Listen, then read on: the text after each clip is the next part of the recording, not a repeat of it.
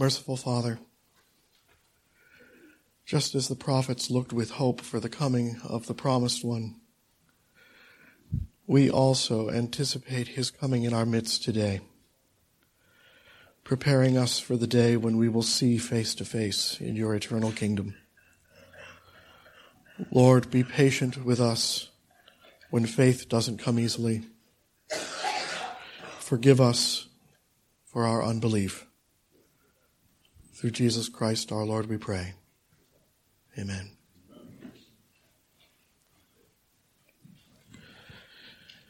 Brothers and sisters in Christ,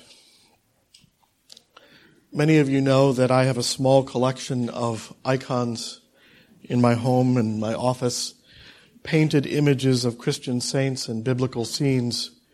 They're really kind of a family album of the Christian church, a reminder of those who have gone before us, uh, those people whose lives and stories should shape our own. We need these reminders. Scripture provides the same kind of reminder. Two Christmases ago, a friend, a priest friend, gave me an icon as a present. It, it form, came in the form of a diptych. A diptych is two wooden panels that are hinged together with two different stories told on each panel.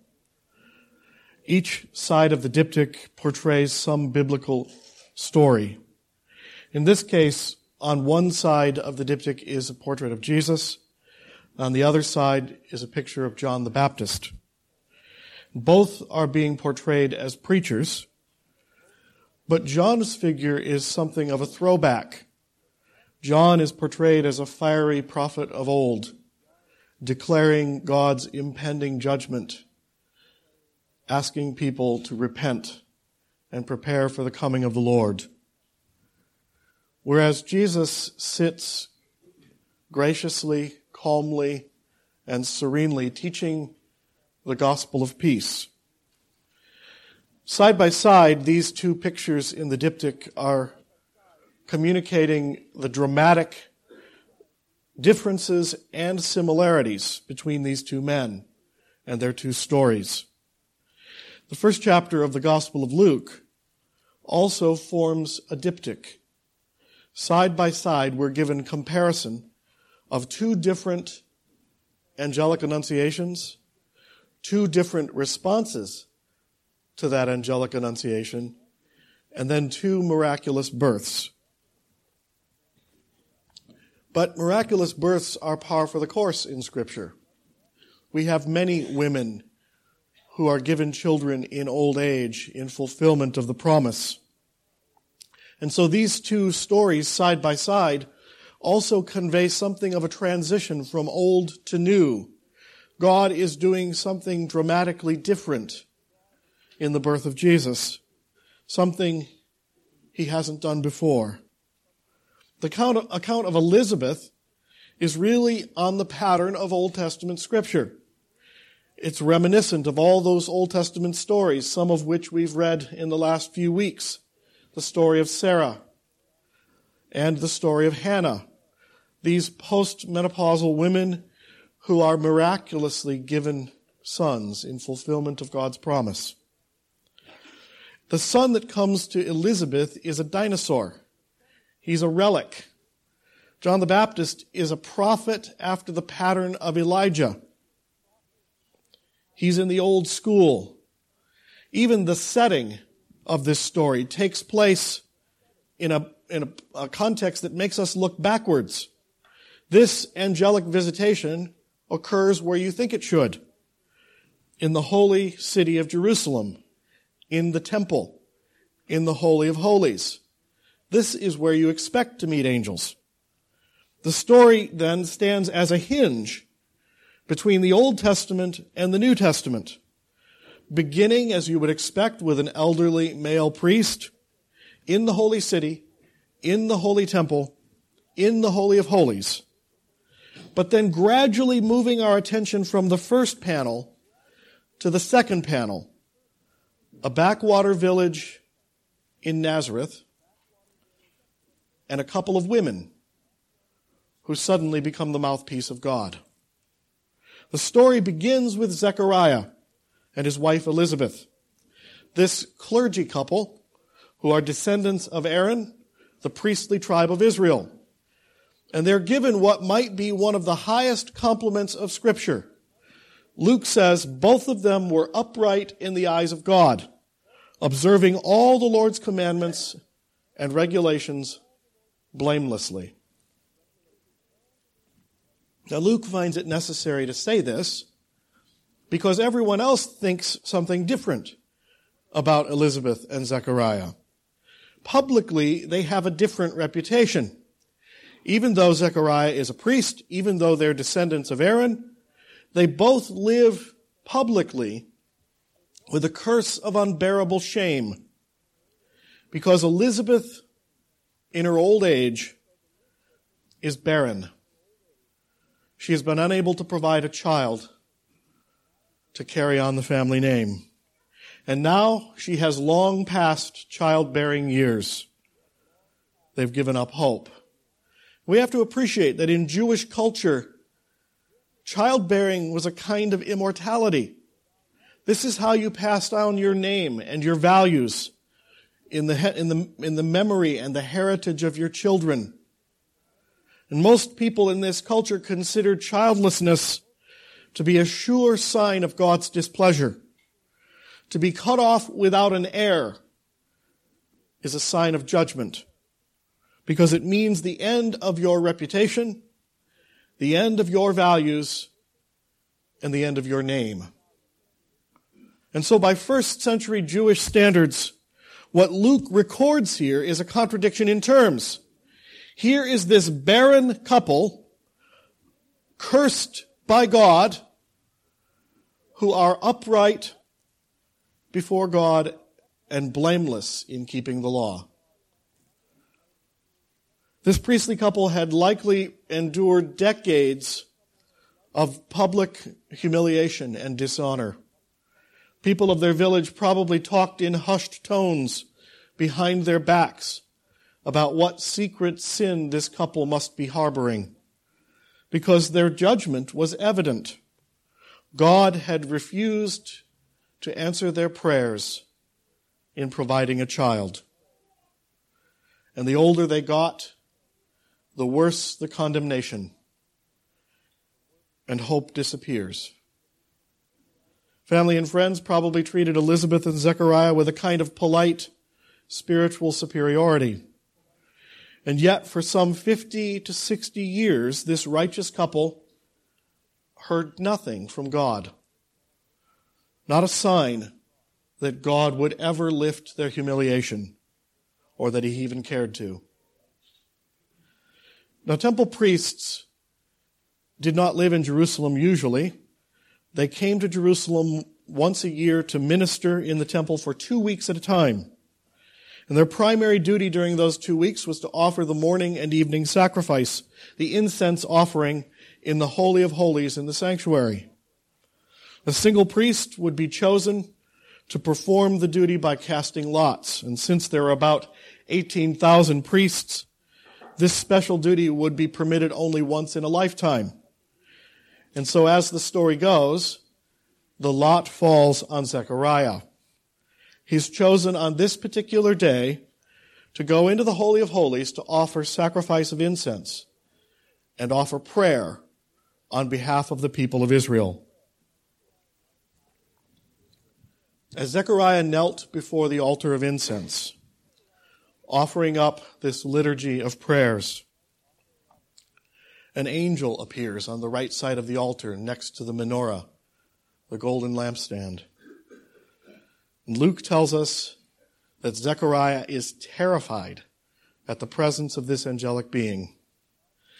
And so the first words out of the angel's mouth, fear not, which is, by the way, the most repeated command of the Bible. But it's also usually the first word that comes out of the mouth of any angel. And for good reason. Biblical angels are not warm and cuddly cherubs. They're not Casper the Friendly Ghost. Every time angels appear in Scripture, they evoke terror. because they reflect in some small way the majesty and glory of God. This angel then speaks to this terrified priest and assures him, Do not be afraid. Zechariah, your prayer has been heard. Your wife Elizabeth will bear you a son, whom you are to call John, which means Yahweh gives grace. Which raises an interesting question. What is it that Zechariah is praying for? At first glance, you might think that he's entered into the Holy of Holies and he's used this special time to pray for a son. But notice his disbelief when the angel tells him that he's going to have a son. Zechariah has given up hope that God would answer that prayer, and he finds the thought of bearing a child at this age to be ludicrous even though the Old Testament scriptures are filled with these kinds of stories. People always think, not me. Within this Holy of Holies, within this sacred place, it would have been ludicrous, it would have been sacrilegious for Zechariah to bring his shopping list of personal prayers. His job as a priest was to offer a litany on behalf of Israel. He's praying for the people. Zechariah is asking God to fulfill his promises to his people, to bring a Messiah in the line of David, to bring a Savior. And God's answer to Israel's need is to give a son to Zechariah and Elizabeth. But I want you to notice that the blessing is nothing like Zechariah and Elizabeth expected. They wanted a child, yes. But the blessing of a child, the point of a child, is that so the family name and heritage would continue, that it would go on for generations. A firstborn son carries the family name, carries on the family business, and the angel has already determined that the son will do neither, that he will not carry on the vocation of Zechariah, that he will not carry on the family name of Elizabeth and Zechariah. In fact, the son will be called John. No one in the family is named John. No family name is given. And his vocation is not as a priest. In fact, it's not going to be a typical job at all. John is going to be a recluse, a wilderness preacher, set apart by a Nazarite vow to abstain from any form of grape or wine, and presumably to never cut his hair or his beard. So John is the crazy guy on the street corner with the sign that says the end is near. This is not exactly what you long for for your children. So John will not, not only uh, carry the family name, but he will stand in the shadow of someone else. And eventually, his fate is to be martyred without children. And so Elizabeth and Zechariah will not even get grandchildren in this deal. In other words, the angel says, You'll be given a son, but that son belongs to God. And as soon as God gives that son to you, you'll be asked to relinquish your claim on him. This is not for the fulfillment of the private hopes and dreams of Zechariah and Elizabeth. This child is sent to fulfill the hopes of Israel and the hopes of the world. And so this is the hinge between the Old Testament and the New Testament.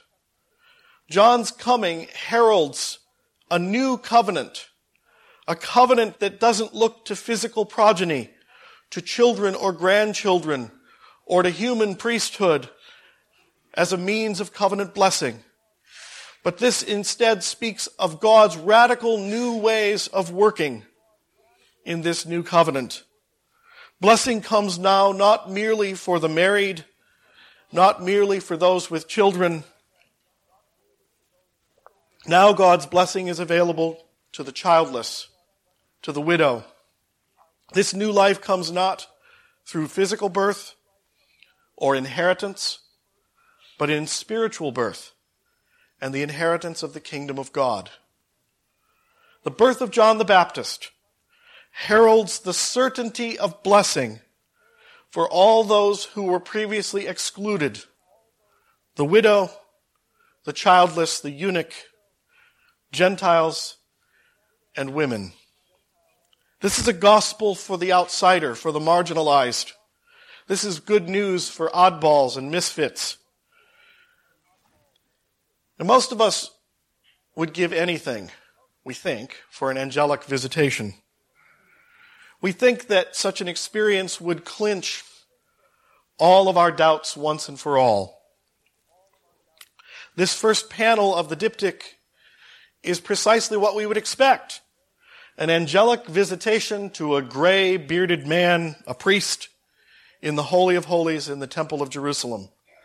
This is where angelic visitations are supposed to happen. But it marks a transition in the ways that God works in the world, in God's way of doing things. Because Zechariah is in many respects the last of his kind. In many ways, he represents the limitations of the old pattern.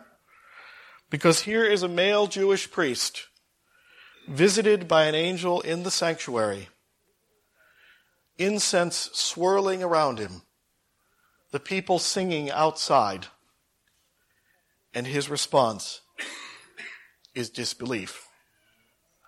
I don't believe it. How can I be sure of this? Well, the angel seems flabbergasted. what? You don't believe me? Listen, I am Gabriel. I stand in the very presence of God. I speak with his authority. Because you refuse to believe me, you will be unable to speak until this child is born. So Zechariah is struck dumb, which is a problem if you're a priest. When he exits the Holy of Holies, he's unable to complete his priestly duties having represented the people before God, his responsibility is now to represent God to the people. And uh, upon exiting the sanctuary, he's supposed to pronounce a benediction on the people waiting outside. But he comes out silent. And without being able to offer a blessing, he returns home to his wife Elizabeth. And acting on faith, Elizabeth becomes pregnant. So the focus of the scene is now shifting to the second panel. All through the Old Testament, through various childbirth stories, women stand stage left. They remain largely in the shadow of their husbands. Much as with the curse to Eve, your desire shall be to your husband, and he will rule over you. And yet God continues to draw these women out, out onto the stage, out into the spotlight, showing favor to women like Sarah and Hannah and Ruth. And now Elizabeth declares, God has shown his favor to me and has taken away my disgrace from the people. And so in today's story, Zechariah is the one who gets marginalized and women take center, stage. Faith is not found in this priest. Faith is found in these two women, cousins, Elizabeth and Mary. And when Mary comes to visit, both women begin to shout God's praises. The house is filled with women's voices, and poor Zechariah can say nothing. Notice the contrast between the two panels in Luke's diptych. Mute Zechariah the priest cannot pronounce the priestly benediction. What was once a man's job. And now these two women are filled with the Holy Spirit, and they become the mouthpiece of God. And who can blame them for singing God's blessing? Because the ancient promise that salvation would come through the seed of woman is now gestating in the wombs of both of these ladies. One a senior citizen and the other a teenage virgin. The child in Elizabeth's womb leaps for joy because the child in Mary's womb will crush the head of the serpent. The curse and the shame that once came upon woman is soon to be lifted, and as women will be saved through the childbirth. Elizabeth praises Mary for believing God even when her own husband couldn't. How blessed is she who has believed what the Lord has promised. And when the child is finally born to Elizabeth, and the eighth day comes for him to be named and circumcised, Elizabeth takes center stage and declares with faith the fulfillment of the angel's promise. Everyone in the family assumes that since this is the day that Elizabeth and Zechariah's shame would be lifted, that they will surely name the child Zechariah. And so the ceremony begins, and the question is asked, What will you name him? And the family members begin to whisper, Zechariah. And this elderly couple must now acknowledge in this show of remarkable faith that the child who was given to them to lift their disgrace is ultimately not theirs, but he belongs to God and God's people. The son that God had given to Elizabeth must be offered back to God. And so Elizabeth stands and says, No, he is to be called John. The people are totally dismayed. You don't have relatives with that name. Surely, if this son is to remove your disgrace, he has to carry on the family name. And in the end, of course, the neighbors expect, refuse to accept the word of a woman. And so they appeal to the mute father Come on. What are you going to call the child? Zechariah asks for a writing tablet, and he writes with determination.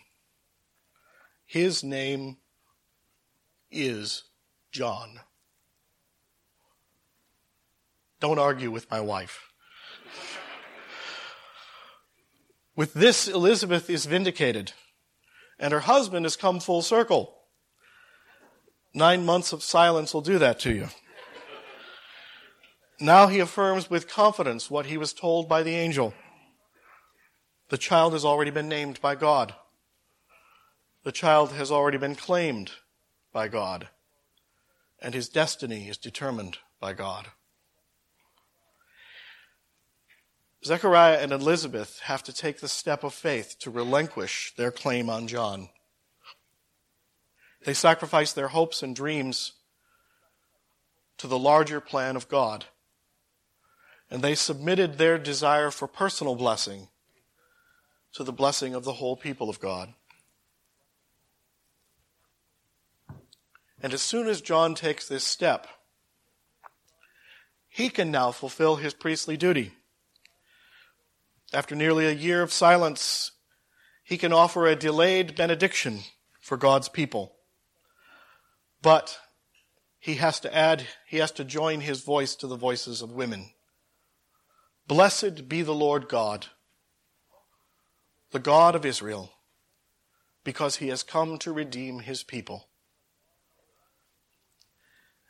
Zechariah has been moved from a person who thought that God's blessing could only come through the fulfillment of his personal hopes and dreams and now he's become a person of faith, someone who understands that the details of our lives need to be submitted to God's larger plan. And so we Christians are a people who are defined not so much by the details of our lives, but by the larger story of redemption. Our faith is focused and shaped by this story. And our understanding of who God is is clarified by the way God acts in the gospel. Faith will be a struggle, a lifelong struggle for us. If we act, expect that God act like a cosmic bellhop, if we see God as the divine vending machine, distributing what we want at every turn, meeting our personal demands, and responding to every expectation. But as people of faith, as maturing people of faith, we become people who are learning that individual blessing comes primarily through the larger story of redemption and not merely in our private experiences. True joy comes not when we get what we want, but when we get what we need. Zechariah and Elizabeth's blessing would be not in the sense that they would individually have a son to carry on the family name, but the fact that all of Israel would be blessed through the ministry of their son. That's how their disgrace is lifted. And that's how our disgrace is lifted. So the two panels of this diptych in Luke chapter 1 are intended to unsettle us, to move us into a new way of thinking about where and how God works in the world we may look for God in the holy places, in the sanctuary of the temple, in the holy city, among the priesthood. But where he might be found are in the back streets of a despicable urban rat hole like Nazareth. We might expect to hear God's voice through the priestly intonations of Zechariah. But the only voice that we can hear is the benediction of two women. Henri Nouwen reminds us that God's ways are not our ways. He says, through the course, or through these two women, God has chosen to change the course of history. Now, this is not what we would expect. It might not even, even be what we want. But this is our only hope. God has indeed visited his people and has come to our rescue through the seed of woman. How blessed is she who believes that the Lord's promise will be fulfilled. In the name of the Father, and of the Son, and of the Holy Spirit. Amen.